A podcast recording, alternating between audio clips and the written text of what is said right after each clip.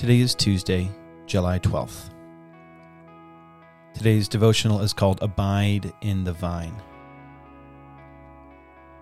So I've been thinking about this idea that I unpacked a little bit yesterday of striving for the fruit of the Spirit without the work of the Spirit. It brought me to this text of um, from John chapter 15 of Jesus speaking, and he's talking to his disciples, and he calls himself the vine. He says, I am the vine, and you are the branches. And the idea that he's going after here in this passage is that that as the vine, if you picture a, a you know a, a plant, the vine is is sort of the central source of of the life of the of the plant. It's where the it's where the nutrients come from. It's where the where the life exists, and then on the branches is where the where the fruit is born. And so the idea that Jesus is going after is that we bear fruit as branches when we are connected to the vine. And he says he says to his disciples to abide in the vine. I'm going to read just a few verses from John chapter 15 verses 4 through 9. This is Jesus speaking starting in verse 4. He says, "Abide in me, and I in you." As the branch cannot bear fruit by itself unless it abides in the vine, neither can you unless you abide in me. I am the vine, you are the branches. Whoever abides in me and I in him, he it is that bears much fruit.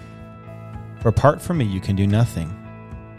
If anyone does not abide in me, he is thrown away like a branch and withers, and the, and the branches are gathered, thrown into the fire, and burned. If you abide in me, and my words abide in you, Ask whatever you wish, and it will be done for you.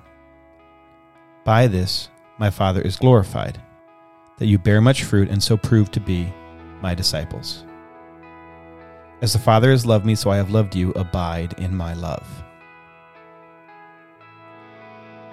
So Jesus speaks very clearly here of the idea that apart from the vine, apart from Jesus, apart from God's love, God's presence, the working of God's Spirit, apart from God, we will not bear good fruit. It says, Apart from me, you can do nothing. And so, our challenge as, as Jesus followers, as, as Christians,